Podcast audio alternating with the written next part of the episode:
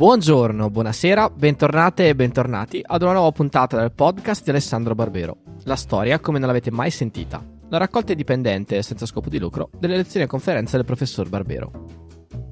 Oggi ascoltiamo un'intervista trasmessa nell'aprile 2020 da Davide Zanichelli e Raffaele Raduzzi, deputati della diciottesima legislatura. Il titolo è Epidemie tra passato e presente. Buon ascolto.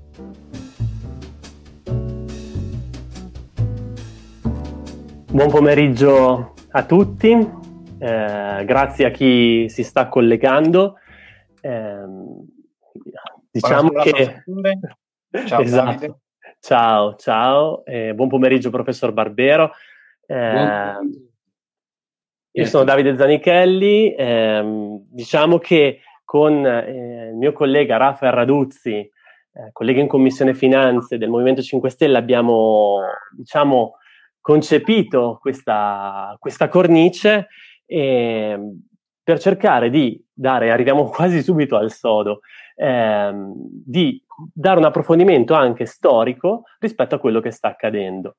Eh, io ringrazio anche le persone che si stanno collegando, eh, stanno a dimostrazione del fatto che ci sono numerose persone che sono attente agli aspetti storici che lei, professore, rappresenta. Ah, per chi, per quei pochi, ma penso che siano pochi che non conoscono il professor Barbero, ricordo che è professore ordinario del, dell'Università del Piemonte Orientale, è autore di numerosissimi libri, conferenze. Io dico che personalmente mi ha accompagnato quando eh, nei viaggi in macchina ho ascoltato numerosi audiolibri e che almeno per quanto mi riguarda mi hanno fatto riscoprire la storia con occhi, con occhi totalmente diversi. Ma penso che questa esperienza non, non sia, non, di non essere stato l'unico. Ecco. Raffaele, se vuoi aggiungere qualcosa. Sì, saluto, saluto, anch'io il professore. Io, per chi non mi conosce, sono Raffaele Raduzzi, sono uh, collega in Commissione Finanze, ma anche in Commissione Bilancio. E insomma, in questi giorni di quarantena, che sono una quarantena che vale un po' per tutti, nonostante noi poi eh, gli spostamenti a Roma ancora riusciamo e dobbiamo farli, eh, però ci siamo inventati un po' questa, questa chiacchierata eh, per ehm, sviscerare un po' di, di, temi legati a questo coronavirus che ha un impatto dal punto di vista sociale, economico e, e quindi come non chiedere a un professore di storia eh, come sta vivendo un momento storico del genere, in cui comunque eh, si sta segnando un po' uno spartiacque anche dal punto di vista globale, della globalizzazione, della politica, eh, di, di quelli che saranno gli strumenti della democrazia, lo vediamo noi eh, in Parlamento, adesso si sta discutendo di, di tanti temi. Ecco, come sta, sta vivendo questo momento? Beh, allora, diciamo questo, eh, non dovete pensare che siccome uno è uno storico mh, ci capisca di più di quello che sta succedendo e sia in grado di fare qualche previsione sul futuro. Eh, le previsioni sul futuro negli ultimi tempi sono specialità degli economisti, però proprio questa crisi ci ha insegnato che bisogna stare molto attenti a credere di poter prevedere il futuro. No? Noi ci siamo abituati per anni a persone che ci dicevano l'anno prossimo il PIL salirà dello 0,6% e così via, e adesso, come dire, la realtà o la storia, se preferite, si è preoccupata di ricordarci che non si può prevedere il futuro. Ecco. Allora, noi quindi, chi fa il mio mestiere ha la stessa ansia di tutti quanti, eh, con in più però, diciamo, il piccolo privilegio che ci diciamo, beh, eh, stiamo vivendo dentro un avvenimento storico, un avvenimento de- della grande storia con la S maiuscola. Poi, intendiamoci, eh, noi sappiamo da molto tempo che tutto è storia eh, tutto, la vita, l'economia, il lavoro, l'amore, la famiglia, anche delle persone comuni, è tutto storia. La storia è fatta dalle vite di tutti gli esseri umani eh, e noi daremmo tutti, noi storici daremmo tutti qualcosa per poter assistere a mezz'ora di vita non di Carlo Magno, ma di una contadina del suo tempo, ecco. Quindi, detto questo, però, però tutti sappiamo che è ancora diverso essere di fronte a un avvenimento che coinvolge l'umanità intera. Ecco, ci sei dentro tu e c'è dentro il mondo. Ed è una cosa che sarà ricordata, perché insomma l'epidemia del 2020 passerà alla storia. Noi non sappiamo se passerà alla storia come l'inizio del secolo delle epidemie, ecco, o se invece auguriamocelo ecco, speriamo di no, ma insomma, purtroppo la storia insegna che non bisogna essere neanche eccessivamente ottimisti, ma certamente è una grande svolta, perché poi al di là della tragedia, della sofferenza, della morte, c'è tutto quello che, che le nostre società e la nostra politica impareranno da questo. Ecco, no? Quindi ecco, noi storici che siamo smarriti e un po' spaventati come tutti, però abbiamo anche quel privilegio di avere anche un, il piccolo brivido, diciamo, di starci dentro. Per chi ha la mia età e anche per tutti quelli più giovani, che sono la maggioranza, per la prima volta in vita nostra, essere coinvolti anche noi personalmente in un grande avvenimento storico. Ecco. Sì, perché a differenza di forse un evento storicamente paragonabile eh, nel recente passato può essere la caduta delle Torri Gemelle, però lo si vedeva da spettatori. In questo tutta la collettività, tutta la nostra società, tutti quanti noi, anche noi attualmente siamo in casa.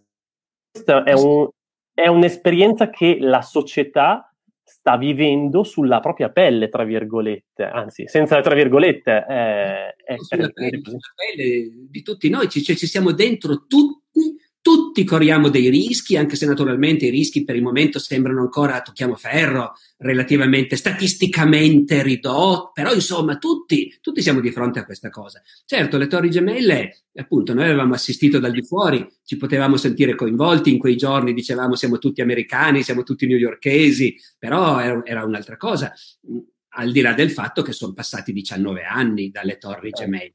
È, è un'epoca in altri tempi, di trovare altri 19 anni in qualunque momento storico in cui non ci fossero state guerre, rivoluzioni, guerre civili, grandi personaggi, no? Ecco, è difficilissimo trovare altri vent'anni apparentemente così privi di grandi avvenimenti e, e, adesso invece ce lo troviamo addosso il, il grande avvenimento e, e, ci accorgiamo, ecco, ci accorgiamo di tante cose, cioè chi fa il mio mestiere si accorge di come è facile abituarsi all'emergenza, eh, di come è facile perdere l'interesse in fondo per le novità, le notizie, no? nei primi giorni eh, seguire le cifre, dopo un po', dopo un po diventa normale, ecco. eh, e di come ci stai dentro e non ti immagini come sarà il mondo dopo. Questo è, è, diciamo, è di poco aiuto probabilmente per, per, la maggior parte della gente, ma per noi storici che dobbiamo immedesimarci con chi nel passato viveva queste cose, Dopodiché ti rendi anche conto, cioè cominci a renderti conto di cosa ha voluto dire, che ne so, la seconda guerra mondiale. Ci sono stati dentro per sei anni. Noi è un mese, due che siamo dentro a questa cosa e siamo già tutti che lì che ci chiediamo quando è che finisce, no? Ecco, in questo senso la nostra esperienza non è ancora paragonabile a quelle che hanno fatto tutte le generazioni prima della mia, ecco. Certo. Ma e, e, a suo avviso c'è un, un qualche parallelismo con uh, altre epidemie del, del passato uh, con la, la, situazione attuale oppure dato lo scenario del mondo che è completamente ridiverso rispetto uh, all'ultima grande epidemia che è, che è stata l'influenza spagnola, uh, diciamo così, possiamo leggerla in maniera diversa? In realtà è diversa da, da, vari punti di vista questa cosa che sta succedendo um, e mi spiego. In tutto il passato, uh, fino, fino diciamo alle ultime grandi epidemie di peste, l'ultima grande epidemia di peste in Europa è stata nel 1720, eh, abbastanza recente diciamo, però è stata molto limitata, in pratica alla città di Marsiglia, ma ancora nel 600 ci sono state epidemie localizzate a Napoli, a Londra. Allora, la peste come anche il vaiolo, eh, ammazzavano molta più gente. Ecco. Eh, quando c'erano queste malattie che giravano nella tarda antichità, al tempo delle invasioni barbariche e poi di nuovo ne, alla fine del Medioevo, nel Rinascimento, allora trovarti dentro un'epidemia voleva dire sapere che avevi una probabilità su 10 di morire eh, e nei casi peggiori anche di più. Quindi diciamo per il momento niente di paragonabile a quello che succede a noi. La paura doveva essere enormemente maggiore, la quantità di dolore e di sofferenza è enormemente maggiore. Certo anche il colpo di spugna era molto più grande. Quando l'epidemia era finita eh, si ricominciava davvero da zero in un mondo, in un mondo cambiato. Eh, noi, grazie a Dio, appunto, stiamo vivendo cifre diverse, percentuali di mortalità diverse. Rispetto alla spagnola, io credo che questa epidemia sia molto simile alla spagnola da certi punti di vista, però la stiamo vivendo in un altro modo. Perché allora, lo dico in modo esagerato, non se ne sono, se ne sono quasi accorti. Non che non se ne siano accorti davvero, la gente sapeva che c'era questa malattia e in tante famiglie è morto qualcuno. Però intanto stavano uscendo dalla prima guerra mondiale, quindi la morte era familiare in tantissime famiglie era già morto qualcuno, giovani oltretutto. Erano tutti abituati al lutto, alla morte improvvisa dei giovani, ecco. E, e poi la spagnola è arrivata, ma, ma, naturalmente in tutti i paesi in guerra c'era la censura. C'era la censura, i giornali non ne parlavano. Eh, si chiama la spagnola proprio perché la Spagna era l'unico grande paese europeo che non era e, e, quindi i giornali spagnoli potevano parlarne. E quindi le notizie su questa epidemia sono venute dalla Spagna. Altrove, la gente che aveva dei malati, dei giovani che morivano di spagnola, perché morivano molto i giovani, le giovani donne, eh, aveva il suo lutto, se lo viveva, ma il mondo non si era fermato. Non si sono prese misure per interrompere, figuriamoci, c'era la guerra all'inizio, poi la spagnola è anche tornata negli, nel primo dopoguerra, ma la prima grande ondata è stata che c'era ancora la guerra di Kosovo. Hanno fatto finta di niente, nessuno ha chiuso niente. Ecco. E in questo senso l'esperienza appunto è davvero diversa. Tanto che quando oggi noi parliamo della spagnola, e negli ultimi anni ci sono stati molti libri che ne hanno parlato, che hanno fatto vedere che è morta davvero tanta gente, eh, abbiamo l'impressione appunto di una tragedia immensa ma la gente che era viva allora in Europa, dopo la prima guerra mondiale, cioè dentro una tragedia molto peggiore. E quindi di quella tragedia lì quasi non se ne è accorta. Quindi questa è la prima volta che c'è un'epidemia che investe tutto il mondo, conosciuta, eh, come dire, se ne prende atto subito, si prendono misure drastiche, estreme per fermarla, e però va avanti lo stesso, scopre anche che non c'è misura che tenga, cioè non ci sono, non, siamo patti di decidere quando finisce, no? e però al tempo stesso siamo tutti spaventati solo fino a un certo punto, perché appunto non è la peste. Eh, a parte il paradosso che se tornasse la peste adesso noi sapremmo curarla, perché la peste se di un po' è una malattia batterica, quindi con gli antibiotici si cura, eh, quindi la peste più facilmente del coronavirus, che invece essendo un virus, come abbiamo tutti imparato in questo periodo, gli antibiotici non servono. Eh. Ma al di là di questo, ecco, dire che è un'esperienza che ha tante somiglianze con cose a cui l'umanità era abituata in passato, però in questi modi è la, è la prima volta che l'umanità affronta questa mm. cosa.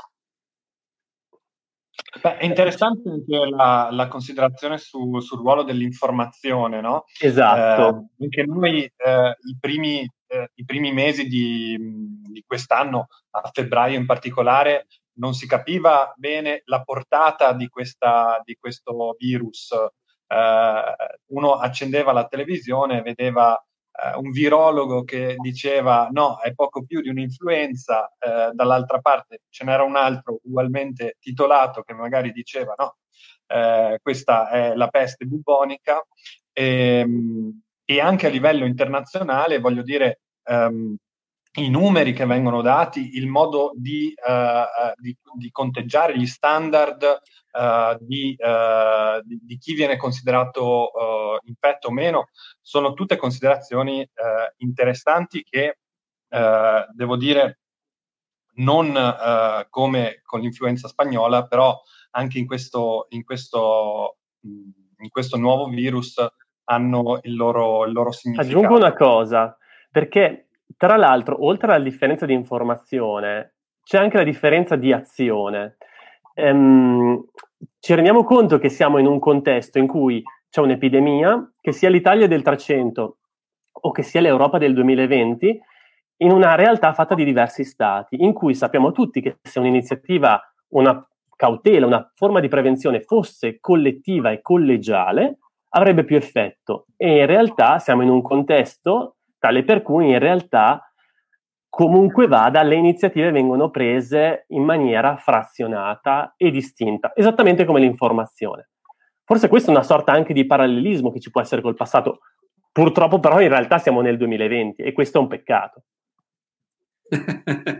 Beh, avete messo molta carne al fuoco. Diciamo questo, Beh, le discussioni è la peste o non è la peste eh, ci ricordano subito le cose che, che mette in scena il Manzoni nei Promessi Sposi. In questo senso è vero, i comportamenti umani una piccola premessa. Nel mio lavoro la gente spesso mi chiede o vuole sapere se gli esseri umani sono sempre gli stessi nei secoli o se invece cambiano, ogni epoca è, è diversa. No? E sono vere entrambe le cose, perché ogni epoca ha i suoi valori, i suoi comportamenti diversi da quelli di altre epoche. La cultura cambia, quindi le cose che noi consideriamo giuste cambiano da un'epoca all'altra. Però al tempo stesso le nostre pulsioni sono sempre quelle, noi siamo sempre lo stesso animale fondamentalmente, no? E quindi abbiamo una serie di schemi di comportamento che si riproducono. Uno di questi è di fronte alla minaccia di un'epidemia, prendersi la responsabilità di dire che è davvero l'epidemia, che c'è davvero un pericolo e che bisogna fare delle cose drammatiche, e, e quale autorità lo fa subito a cuore? Ma in passato non doveva credere che era la peste e si aggrappavano a qualunque cosa per evitare di prendere le misure preventive, perché le misure preventive sono scomode, creano problemi enormi, danno fastidio a tutti. Quindi questa è una cosa che si riproduce e puntualmente si è riprodotta anche adesso. Poi il discorso del muoversi in ordine sparso. Lì io posso dire questo. Eh, nell'Europa del 1348 la peste è arrivata completamente inaspettata. Loro da molti secoli non vedevano cose del genere. Sì, magari che sono d'estate c'erano epidemie di disseveria, ogni tanto c'erano annate, più gente del solito moriva, ma non avevano mai visto, non avevano mai visto una cosa del genere, una malattia così contagiosa e che ammazzava così in fretta così tanta gente. Allora, di fronte a questo, eh, domina l'egoismo assoluto. Ogni Stato pensa solo a se stesso. In Italia, Stato vuol dire ogni città. In gran parte d'Italia ci sono i comuni e ogni comune pensa esclusivamente a proteggere se stesso, a difendere se stesso non c'è nessuna, nessuna capacità, del non ci potrebbe essere, ecco. perché difendersi cosa vuol dire? Non vuol dire curare. Loro non sono in grado di trovare delle, delle medicine per questo. Il concetto di vaccino neanche ce l'hanno ancora, ma poi non sono proprio in grado. Sanno che la malattia è contagiosa, ma non conoscono i, i virus, i batteri, i microbi, come si diceva una volta. No, ecco. Quindi cosa possono fare? Possono cercare di limitare il contagio. In questo senso è interessante vedere che le misure che tutti i governi del mondo hanno preso con qualche riluttanza, con ritardo, ma sono le misure che sono state inventate nel Medioevo quando si sono trovati per la prima volta di fronte a questa cosa, né più né meno, e cioè uno si ammala, lo chiudiamo in casa, eh, i suoi familiari chiusi in casa con lui. In quel paese ci sono molti malati, tronchiamo le comunicazioni. Nel Medioevo ognuno lo faceva per badare soltanto a se stesso. Se io sono di Firenze e so che a Pistoia c'è la peste, non faccio che viene da Pistoia. E, e, quelli che vengono dalle zone vicine li metto in quarantena prima di farli entrare. Allora, erano misure assolutamente egoistiche. Però la cosa interessante è che alla lunga hanno prodotto un effetto comune, perché a quel punto bisognava essere informati. Quindi le notizie quando c'era un caso di peste circolavano molto rapidamente perché ogni governo voleva saperlo. Era una notizia importantissima. Quando scoppiava una della peste in qualche città, la notizia arrivava dovunque, molto in fretta. E tutti isolavano quella città. E quando in un quartiere c'era la peste, la città chiudeva quel quartiere. Allora, tutte queste misure alla lunga hanno fatto sì che la peste è diventata meno disastrosa questo ha continuato a convivere con l'Europa per tutto il Rinascimento, l'età moderna, ma molto raramente è esplosa con una violenza, anzi direi mai più c'è stata un'epidemia così violenta come la prima, come quella del 1348. In qualche modo l'hanno addomesticata. E lì è stata la somma di tutte queste misure prese in modo egoistico da ciascun singolo governo, erano attive ovunque, ovunque si chiudeva, si metteva in quarantena, si bloccavano i collegamenti e la cosa alla lunga funzionava. Oggi, oggi mi sembra che viviamo in un'epoca storica diversa, in cui noi probabilmente mentre ci stiamo accontentando, sembrerebbe ogni paese di prendere le sue misure eh, per proteggere se stesso. Probabilmente se noi avessimo una maggior capacità di, di, di collaborare e di interagire, sul piano della ricerca, sul piano della produzione, dei medicinali, degli equipaggiamenti, cioè, sono delle banalità che dicono non c'è bisogno di essere storici, ecco. però perché voglio dire che mentre nel passato l'egoismo collettivo messo in pratica da tutti, alla fine ha dato anche dei risultati positivi. Eh, oggi credo che invece questo egoismo sia di più una palla al piede. Ecco. Questo, e poi l'informazione. Eh... Eh, non ho ancora, scusate, non ho ancora risposto perché avevate messo in ballo anche il tema dell'informazione, dei numeri. Questo è di nuovo un fatto storico in questo senso, che noi siamo, noi da tempo, eh, diciamo da vecchio tempo, la nostra civiltà si basa sull'assoluta fiducia nei numeri. La fiducia cioè nel fatto che si possano sapere i numeri. Eh, che si possa sapere quante persone si sono ammalate eh, in un certo giorno, eh, così come prima credevamo che si potesse sapere quante persone hanno visto in televisione la partita. Eh, no, ecco, eh, questa, quanti, con tutti questi numeri, in realtà quando poi uno va a vedere un po' da vicino, non è solo adesso che noi ci accorgiamo che i numeri dei morti, i numeri dei contagiati, non, non è ben chiaro come vengano rilevati e, e guai a prenderli alla lettera perché perse di rilevarli, di comunicarli hanno un impatto enorme ma chi fa il mio mestiere sa che se ti chiedono quanti soldati italiani sono morti nella prima guerra mondiale, noi rispondiamo 600.000, perché all'ingrosso i vari tentativi di fare il calcolo sono arrivati a cifre non troppo lontane da quella, ma guai a credere che noi lo sappiamo con precisione. Noi non sappiamo assolutamente con esattezza quanti italiani sono morti in quella guerra. La gente arrivava al fronte, sparì improvviso in un bombardamento, non li avevano neanche registrati e, e, la burocrazia di allora era più pignola di quella di adesso e tuttavia si perdevano gli uomini, si perdevano le carte, i documenti di una marea di gente, non si sa se è morta, se è viva, se è tornata. Ecco, lì lo storico impara che appunto la nostra ansia di avere dei numeri precisi è un'ansia, bisogna trattarla così. Eh, I numeri servono per rassicurarci perché ci danno l'impressione di sapere cosa sta succedendo, ma guai a credere che si possano prendere la lettera. Ecco. Eh, questa è una considerazione eh, molto interessante anche per noi che con i numeri dovremmo far quadrare il bilancio ogni anno. Eh, parlava appunto prima del ruolo degli economisti eh, in, in, questo momento. Noi eh, fino a qualche mese fa per quest'anno ci aspettavamo appunto un più 0,5, più 0,6 di PIL, ora stiamo facendo i conti con un meno 10, meno 12, siamo a, a dei livelli incredibili. E in questo senso volevo chiederle anche una riflessione uh, su come poi le società escono da questi momenti uh, difficili e, e, qui non penso solo alle varie epidemie, ma penso magari anche alla prima, alla seconda guerra mondiale. Um, c'è stata poi, eh, dopo questi momenti, un, una delle istituzioni e, anche del, del, del um, dell'idea di economia, del ruolo dello Stato, uh, dell'indirizzo che lo Stato può dare al sistema economico. C'è stato un ripensamento, diciamo così, di alcune ricette del, del passato che poi hanno mh, uh, in alcuni casi anche portato a queste, queste rupture storiche. Sì, sì, sì, sì, la storia del Novecento è veramente emblematica di come le grandi catastrofi però hanno anche una straordinaria funzione di, di rimettere in movimento le cose di, come dire, di svelare la fragilità delle, delle, certezze che si avevano prima, ecco, e di costringere a prendere misure nuove. E mi spiego.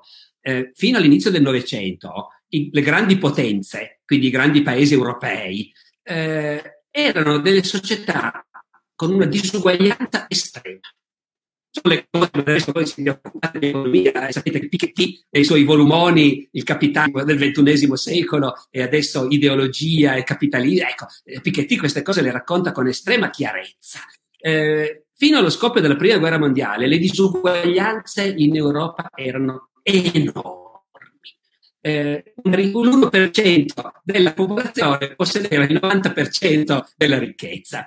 Scontato che non aveva senso fare degli interventi su questo, perché il mercato si doveva regolare da solo. Eh, vi dice niente? Ecco, nel 1914 tutti l'avevano il mercato si regola da solo. Eh, è una nuova guerra è impossibile perché le economie sono troppo intrecciate fra loro, eh, non, non, gioverebbe a nessuno una avevano fino al 1914.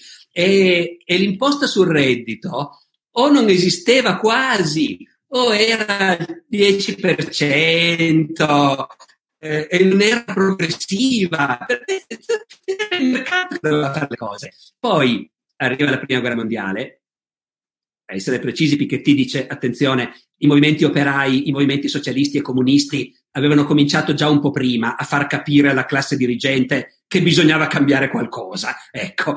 Ma poi la prima guerra mondiale ha l'impatto massimo, di colpo gli stati hanno bisogno di soldi su una scala mai vista. E quindi di colpo una cosa che prima si discuteva nelle camere all'infinito, introdu- alziamo l'imposta sul reddito dal 10 all'11, anatema, eh, anni di discussioni perché portare l'imposta su redditi, più alti all'11% sembrava appunto un'eresia.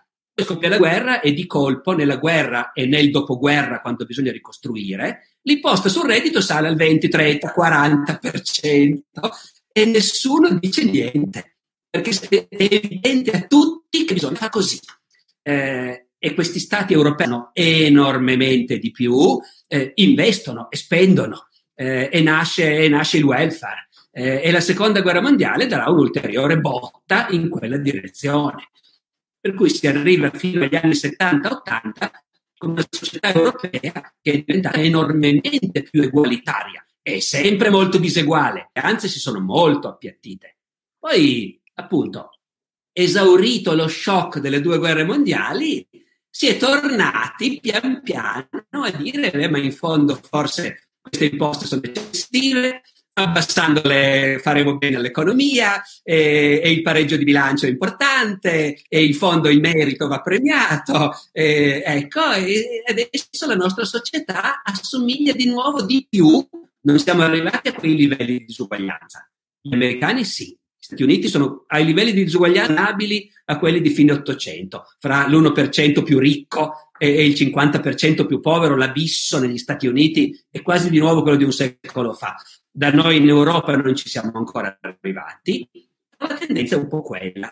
Allora, diciamo, io non sono qui per fare profezie, ma l'auspicio sarebbe che di fronte a una tragedia come almeno ne approfittassimo per rivedere alcune cose che appunto erano diventate di nuovo luogo, il pensiero unico dominante, ecco diciamo. Ma questo esatto, tocca perché alla, alla fine a, ci siamo resi conto, quasi ovviamente, penso tutto il mondo, che il sistema socio-economico che avevamo sotto di noi era notevolmente fragile.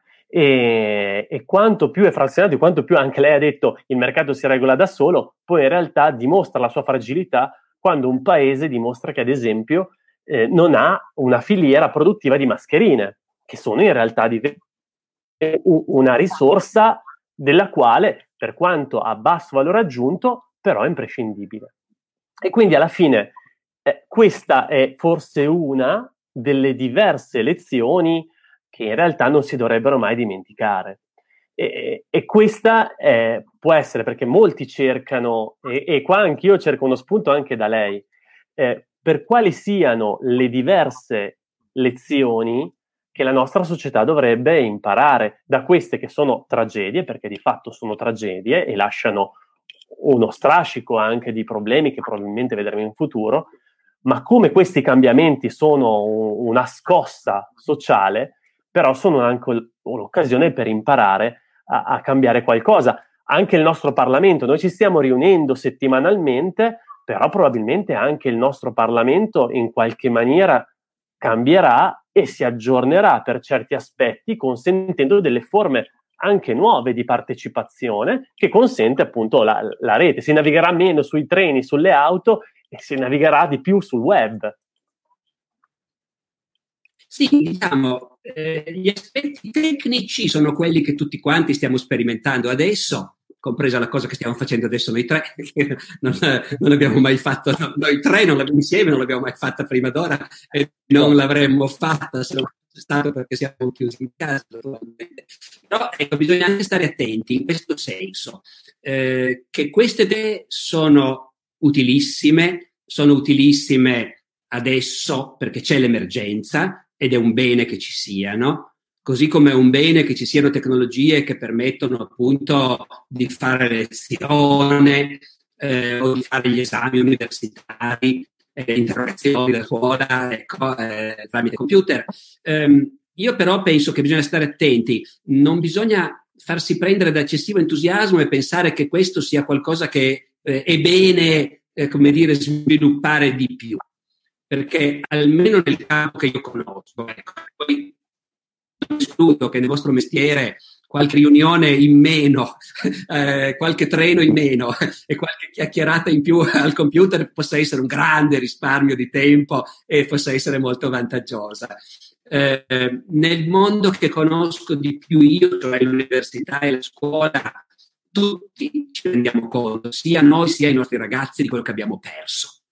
Cioè tutti ci rendiamo conto che trovarsi tutti insieme per, per insegnare ripeto, altre cose no, ma per insegnare non c'è niente come trovarsi tutti insieme in un'aula e guardarsi negli occhi e interagire continuamente, anche in modo subconscio, diciamo così. No? Ecco. Oggi io credo che moltissimi ragazzi abbiano l'ansia di tornare a scuola finalmente. Ecco, sembra una barzelletta, non l'avremmo mai pensato, ma sta succedendo quello. Quindi attenzione appunto le nuove tecnologie che stiamo usando adesso non devono diventare, secondo me, in tutti i campi il futuro.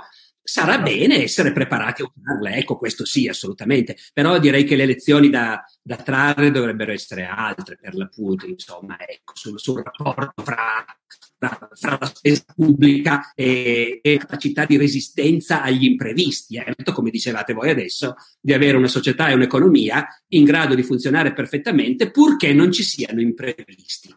Ora, una cosa che la storia, se Dio vuole, insegna è che gli imprevisti arrivano prima o poi.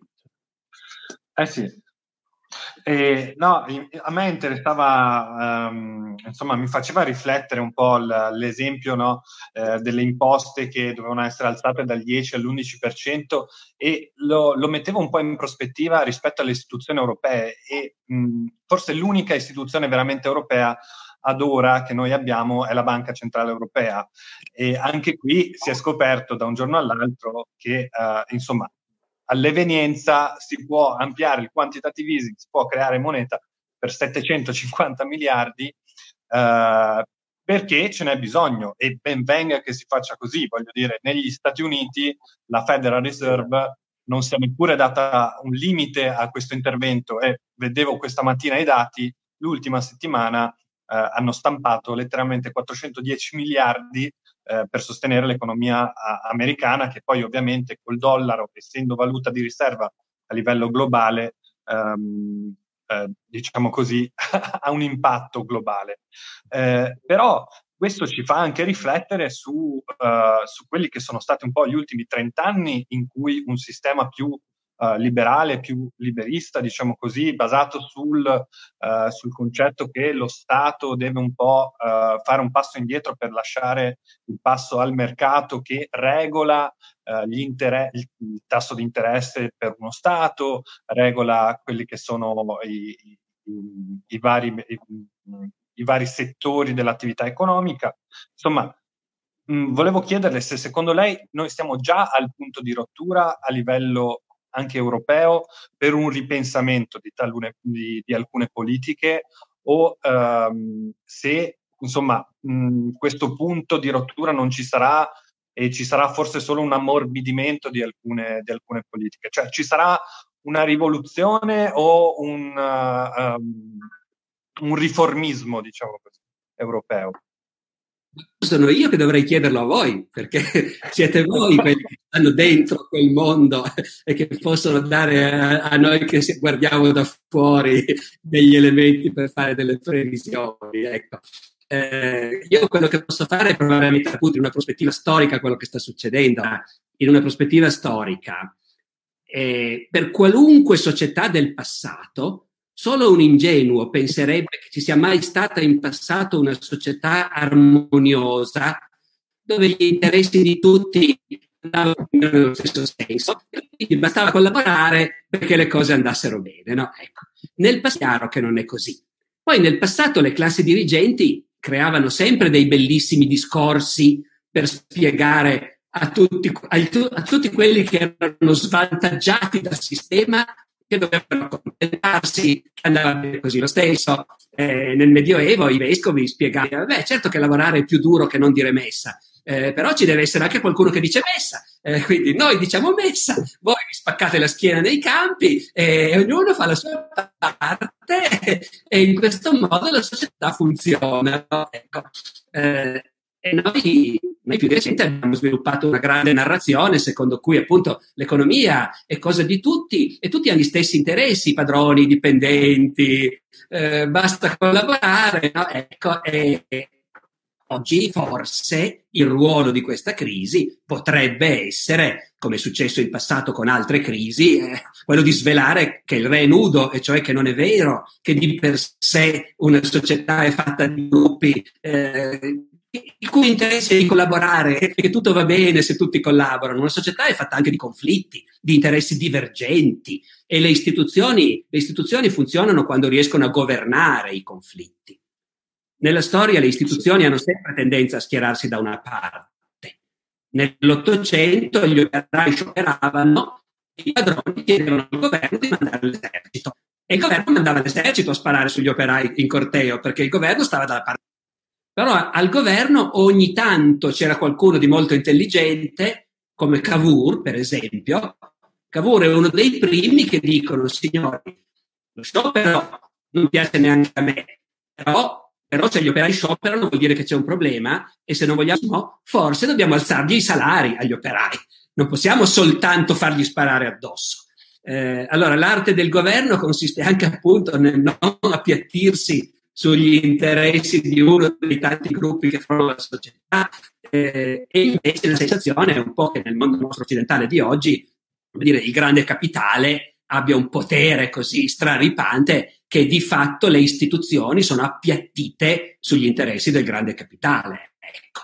Eh, forse una crisi che coinvolge tutti come questa costringe anche le istituzioni a rendere conto che devono rispondere a tutti e non soltanto a qualcuno.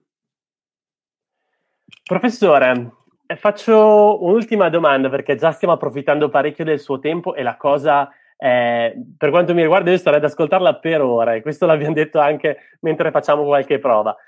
Eh, prendo una domanda dai commenti che secondo me è molto interessante e riguarda il, ehm,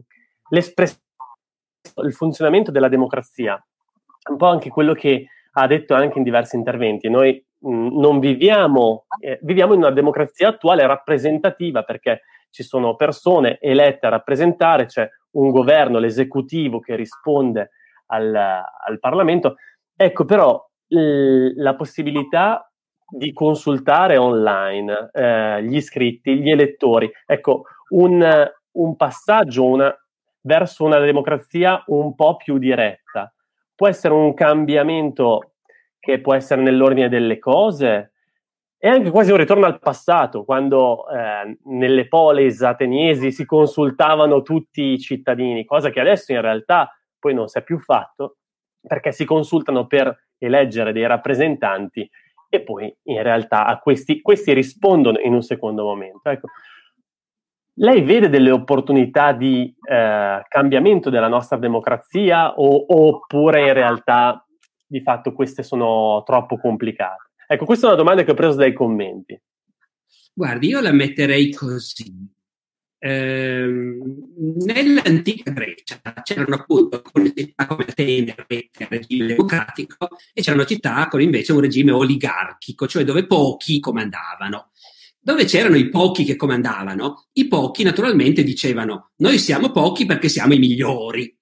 Il nostro regime non è un regime dove comandano in pochi, è un regime dove comandano i migliori. La democrazia invece è un regime dove comandano tutti, gli analfabeti, gli ignoranti, eh, la gente che sta tutto il tempo a lavorare non ha tempo di pensare, di farsi una cultura. Eh, no? Ecco, gli oligarchi nemici della democrazia dicevano guardate che è ovvio che le decisioni migliori le prendiamo noi, decisioni migliori le prendiamo noi che siamo quelli che hanno studiato, che hanno tempo per fare in palestra, per fare musica e quindi sviluppano il corpo e la mente. Eh, noi siamo belli e intelligenti. La folla dei poveracci, quando comanda, fa solo disastri. Allora, eh, effettivamente la folla dei poveracci che ad Atene comandava si faceva occhiare dai demagoghi, perché uno che sapeva parlare bene, sapeva manovrare l'assemblea, se la portava dove voleva. La democrazia, in altre parole, non era la garanzia che si prendessero le decisioni migliori, non era questo. E non lo è neanche in seguito. Io non credo che di per sé la democrazia garantisca che le decisioni migliori vengono prese. Eh, l'esempio della seconda guerra mondiale è interessante anche se molto complicato perché nella seconda guerra mondiale la democrazia americana ha reagito meravigliosamente all'emergenza. No? Eh, si è dimostrato una società che non era per niente militarista, ha messo in piedi un'immensa forza militare, coinvolgendo la società civile che si è tramutata in una formidabile forza militare, con i dirigenti di industria che diventavano generali e così via e ha dimostrato che la democrazia può reagire a qualunque in modo straordinario. È stata molto più efficiente della dittatura nazista, eh, non parliamo di quella mussoliniana per l'amor del cielo, della, quanto ad efficienza nel gestire la guerra. Però anche la dittatura staliniana ha gestito la guerra con straordinaria e spietata efficienza.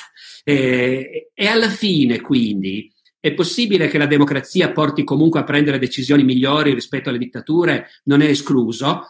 Probabilmente ha ragione Churchill che diceva sì, la democrazia non è un gran sistema, però gli altri sono molto peggio, quindi teniamo esatto. questa più cara. Ma quello, la cosa più importante che vorrei arrivare a dire è che la democrazia è vitale non tanto appunto perché garantisca che si prendono le decisioni migliori, ma perché garantisca che la gente sente di essere dentro, che sente di essere coinvolta. Questo è il punto. Se la gente si sente coinvolta, se la gente sente che il suo parere pesa, allora si ha una società più forte, intrinsecamente più forte. Ecco anche se magari poi gli addetti prendono decisioni disastrose. Eh, allora, a questo punto la risposta alla sua domanda è una risposta indiretta, secondo me. Quello che, quello che il deficit di democrazia che noi forse sentiamo oggi è la sensazione di molta gente di essere lontana, di non contare, di non essere ascoltata. Dire alla gente, noi vi ascolteremo, basta che aderiate a una piattaforma e ci facciate sentire la vostra voce, può essere uno dei modi per coinvolgere di più la gente, ma naturalmente bisogna che la gente lo accetti. Eh, e quando masse di persone accettassero che questo è un buon sistema per far sentire la propria voce, allora potrebbe essere un nuovo puntello, diciamo, eh, finché rimanesse un'esperienza minoritaria, ovviamente non avrebbe la stessa forza. E ci possono essere anche altri modi, comunque, credo, per far sentire di più alla gente che la sua opinione è, è, è cercata e rispettata. È insomma. Eh.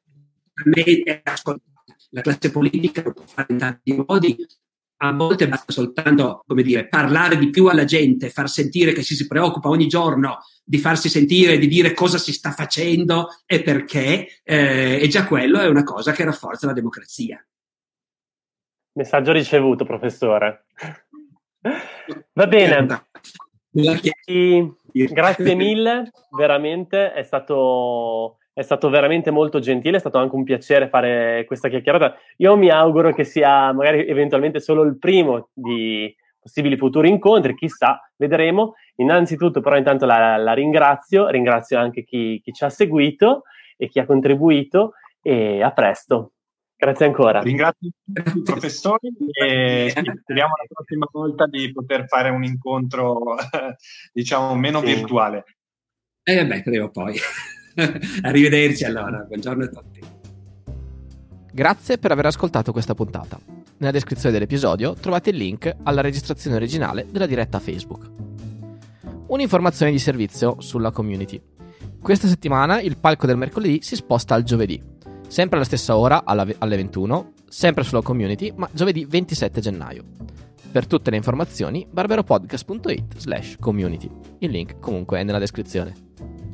La musica è come sempre la bossa antigua di Kevin MacLeod in Competech.com pubblicata con licenza Creative Commons CC BY 4.0. Ci sentiamo la settimana prossima con una nuova puntata del podcast di Alessandro Barbero. Ciao!